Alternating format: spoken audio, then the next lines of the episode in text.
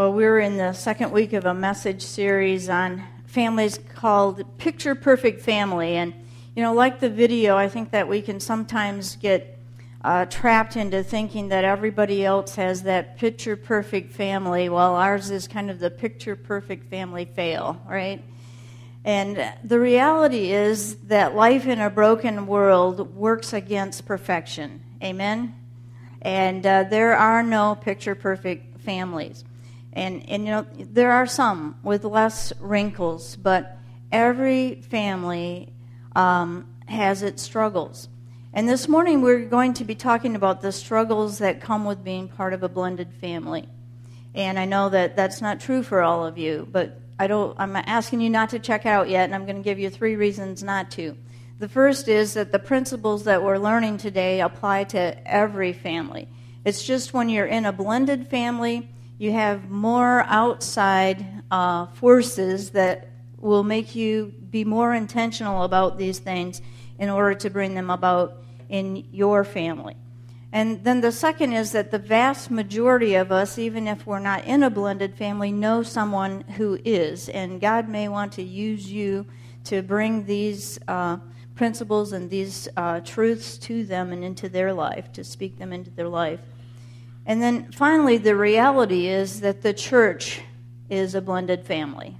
I mean, God has adopted us all into His family in different ages and different backgrounds. We bring different uh, perspectives to this. We have different ideas about how the family ought to go and plans and all that kind of thing. And so, um, God has brought us together, pulled us together, made a family out of us, and um, we have a purpose. God wants us to show His love to the world, to be a light. And if we're going to do that, we have to apply the same principles uh, that our healthy families need in order for us to bring all these personalities together and be going the same direction. So, to help us talk about these things, we're going to look at the story of a man named Jacob. And we, we talked about his story this past spring.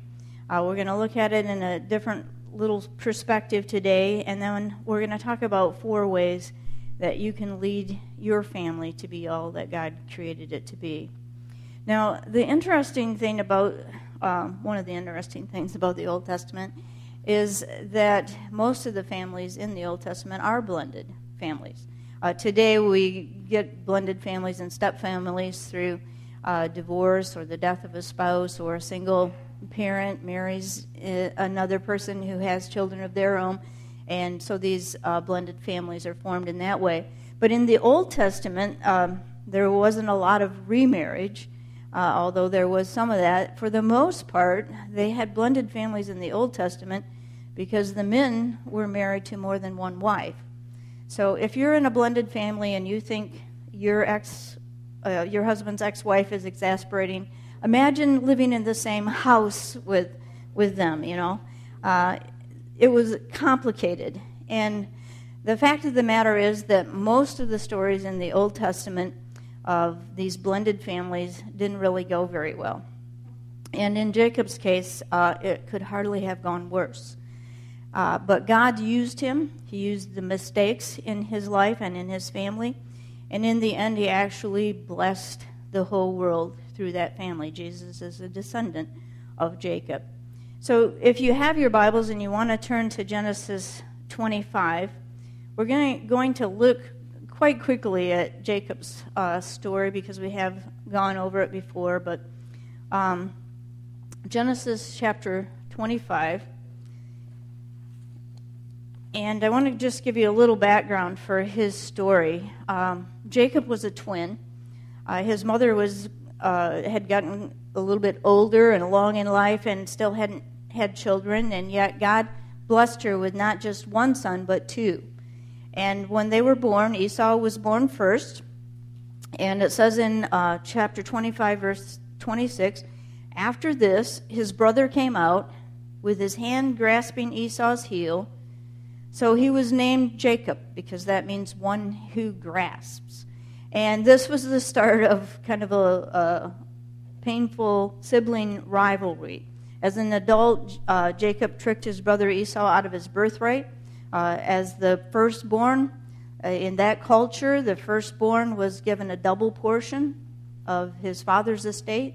Jacob tricked him out of that, and then he conspired with his mother to uh, get his father's blessing, which was again supposed to go to the firstborn, but Jacob uh, tricked Isaac and got Esau's blessing away from him. So you can kind of imagine that Esau was about to be done with Jacob. And, and so um, uh, Jacob's parents sent him away to another country, get him out of here, uh, to go and find a wife among uh, um, Isaac's relatives.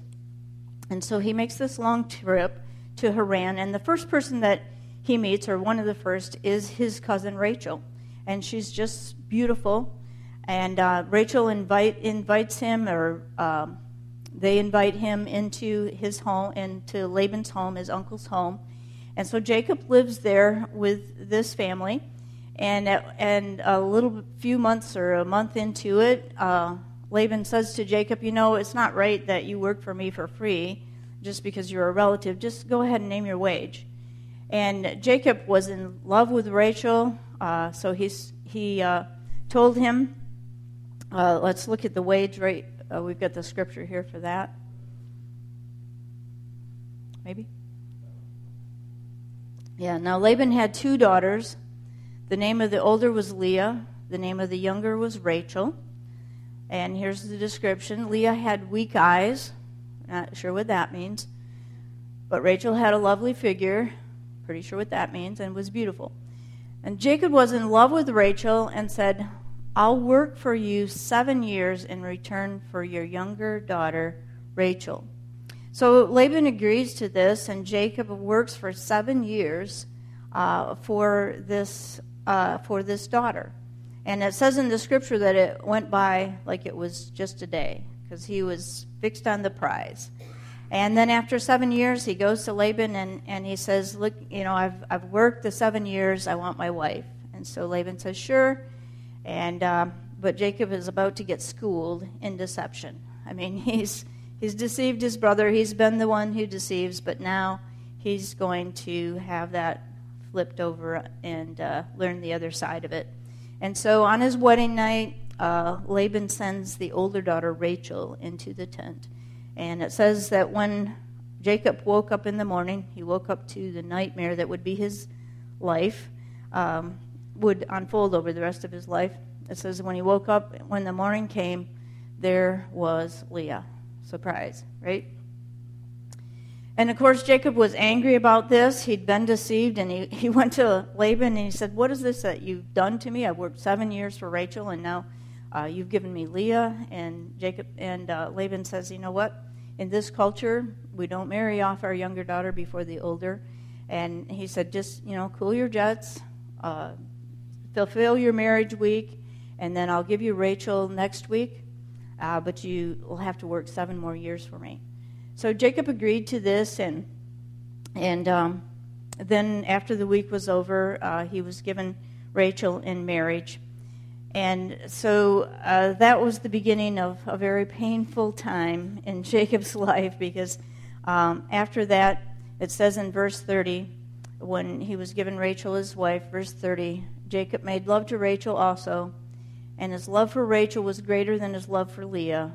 And he worked for Laban another seven years. And then in verse 31, when the Lord saw that Leah was not loved, he enabled her to conceive, but Rachel remained childless. And in verse 32, Leah became pregnant and gave birth to a son. And that starts this kind of all out war for Jacob's affection. And uh, Rachel sees that Leah is having babies, and that kind of, you know, Jacob is paying attention to them. And so she's not having babies. She gives Jacob her servant girl, Bilhah, and so he has a baby with her. And then uh, Leah sees that, and she's not having babies, so she gives him Zilpah, and so he's having babies with Zilpah, and and uh, then um, I guess you know he's the only one having fun here, but uh, they eventually God sees that um, Rachel, the pain that Rachel's having, and in verse uh, 22 of chapter 30, we read, Then God remembered Rachel. He listened to her and he enabled her to conceive. She became pregnant and gave birth to a son and said, God has taken away my disgrace. So Rachel has a son. She names him Joseph. Later on, she has another son uh, named Benjamin. And you've got this very conflicted, very large, blended family. And things were really complicated. And the fact of the matter is that most of the stories in the Old Testament are, are that way. Jacob made quite a, quite a mess of it, but there are some things that we can learn from his story and from Scripture. So if you want to pull out your message notes, we're going to look at these uh, four ways to lead your family to be all God created it to be. And the first is uh, to be rooted in Christ and ask God to give you a vision for what your family can be. Uh, root your family in Christ. Make Christ the center of your house. Uh, God has a pl- had a plan for Jacob's family. Uh, his intention was that uh, that family would be the foundation of the na- nation of Israel. But Jacob didn't grasp that until later in life, and he didn't lead his family well. And whether you're part of a blended family or not, God has a purpose for your family. He has a purpose for his church family. He has a purpose for every marriage. And, you know, I've talked to couples um, that are entering into um, uh, another marriage who have been divorced and they're creating this new family. And often there's this fear what if I blow it again? Or, or they have guilt about their divorce. The reality is that while God can turn marriages around dramatically, I've had the joy of seeing God do that three times in three different marriages just in the, the last year. I mean, 180 degree turnaround. And God can do that. Uh, but sometimes divorce and remarriage gives moms and dads an opportunity to provide a better marriage model and a positive male or female parenting model for their children that they wouldn't have had if they had stayed in the first marriage. God can provide redemptive answers to a broken past. And He has a purpose for every marriage and every family. And as you stay rooted in Jesus Christ uh, and pray and ask Him, He'll unfold that and show you uh, how to be the family He intends you to be. Then the second uh, thing to do is uh, unlike Jacob, avoid showing favoritism. Uh, I'm standing here, and honestly, I don't really uh, have any experience as a step parent. So I don't know what it is like to walk that road and to deal with some of the things that you have to deal with if you're a part of a blended family.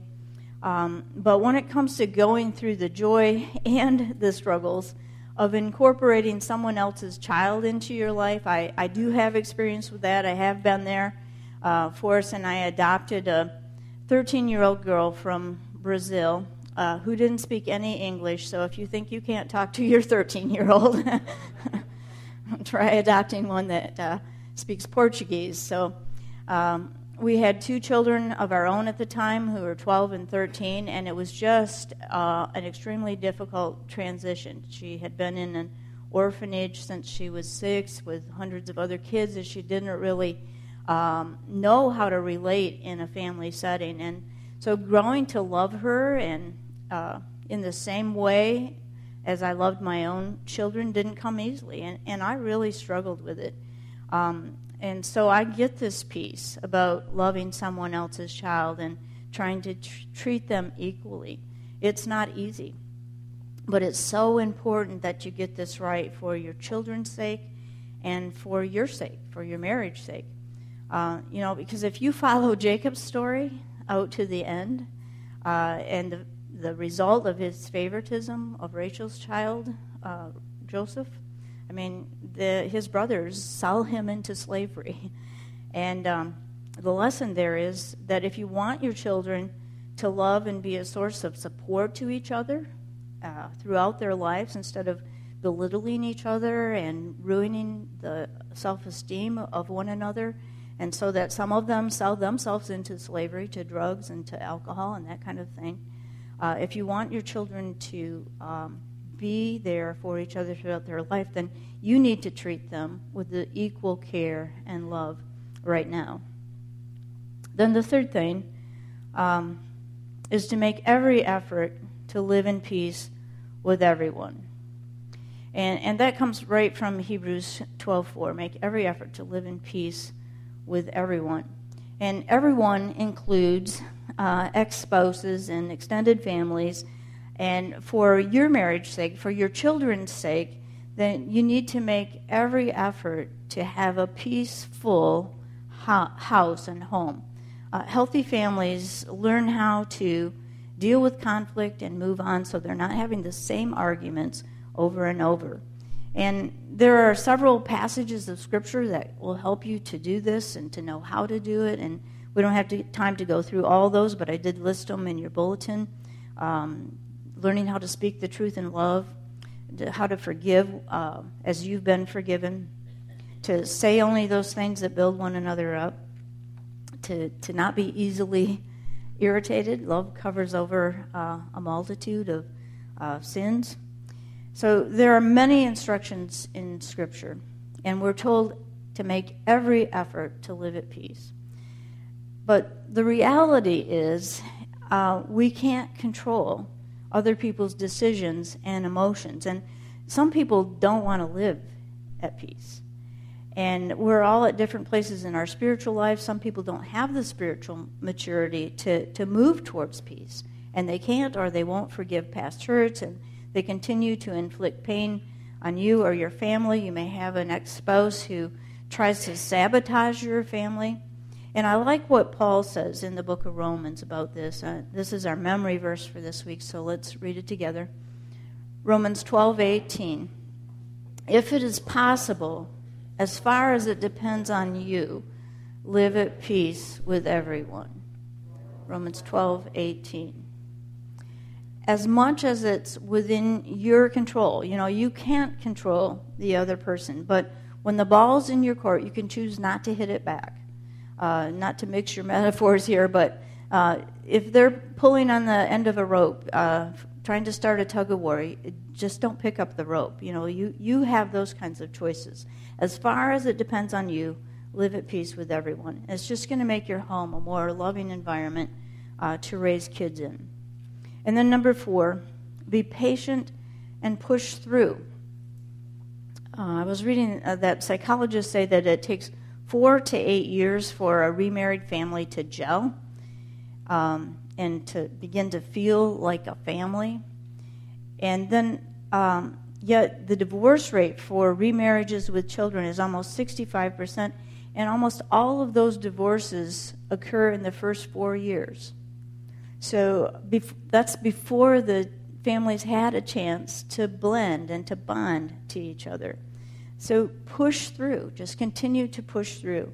And, you know, I doubt that very many people realize how long it takes for a family to bond, that it, it takes four to eight years, sometimes a little bit longer than. And so that takes perseverance and patience to push through to become the, feel, the, the family that builds one another up and is a source of joy and strength. It takes time to create a home where you can trust one another uh, that's safe and everyone feels accepted and loved. Because you know you're dealing with all these extended families and and um, it just takes a while to get that balance in your home.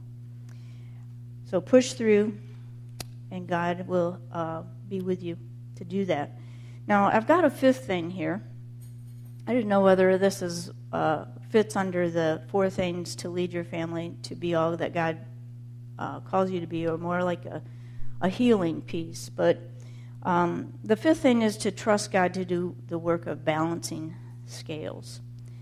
And I want to close kind of talking to those of you who were maybe the Leah in your family. Um, maybe you grew up in a home where you just couldn't measure up to your parents' expectations, or you couldn't compete with that favorite son or favorite daughter of mom's or dad's. And maybe like Leah, you felt unloved. And that's left you with some scars. That's um, a wound that you still carry around. And I have a word for you this morning, and that is that Jesus loves you, that God loves you, and He doesn't have any favorites. He just absolutely doesn't. You're, uh, you're His beloved beloved child. And He's able to bring good out of every circumstance. Um, this past week, I was reading in the book of Proverbs and um, getting ready for my next message series, which is uh, How to Foolproof Your Life. And um, I came across this pack- passage of scripture that I needed myself this week, and I and I think uh, there are some of you here that might need to hear this as well this morning. It's found in Proverbs 16:11, and it says, "A just balance and scales are the Lord's. All the weights in the bag are His work. All the weights in the bag are His work." And you know, God sees everything and he allows us to make free choices. He um, sometimes make people make hurtful choices, and it may be that Jacob um, acted the way he did because he'd been hurt, he'd been deceived by Laban, and then Leah paid the price.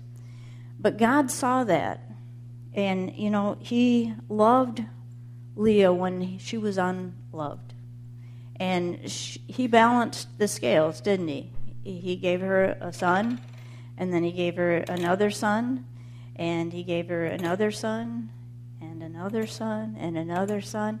And while Rachel had the love of her husband, you know, they were uh, going on walks and laughing around the campfire and and uh, sharing things that couples do. And Leah was sitting all alone in her tent. God balances these things out.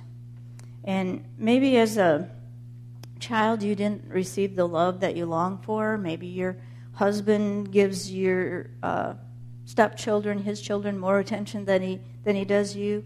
Maybe you feel slighted in some entirely different area of your life, that you've been passed over for a promotion or something. You've been treated unfairly.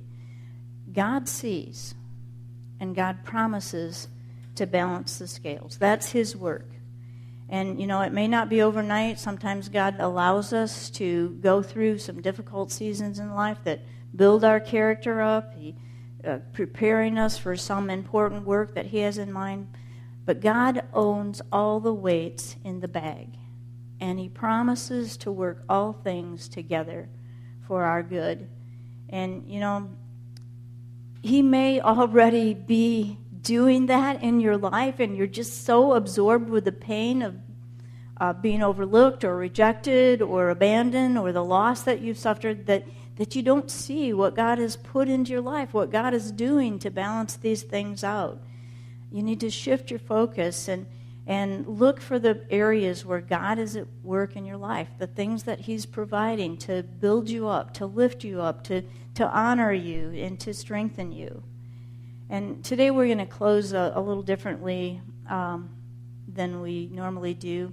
After the offering and the closing music, I'm going to be at the back. And when you leave, as you leave, I'll give you a weight. And I want, that, want you to take that with you as a reminder that God is a just God. God sees our pain. Uh, he knows every detail of your life. And He is the one who owns all the weights and he makes things right in the end. And it might not be today, but God gets the final word, and his purposes will not be thwarted forever. God holds the weights in the bag, he works all things together for good. Would you pray with me?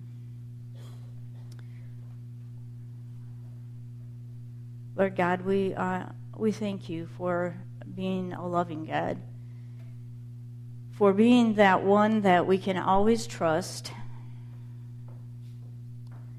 for being steadfast and faithful and consistent. That we know that you will never leave us, you'll never forsake us, that your love for us will never change, your thoughts about us will never deviate, God, from thoughts of love and kindness and patience. And we pray that as um, we are here today, God, that you'll minister to the spirits of those, the hearts of those uh, who've been hurt and broken in the past, God, and help them to know that they're loved by you, that you'll balance everything out in the end and to trust you with that. And we ask these things in Jesus' name.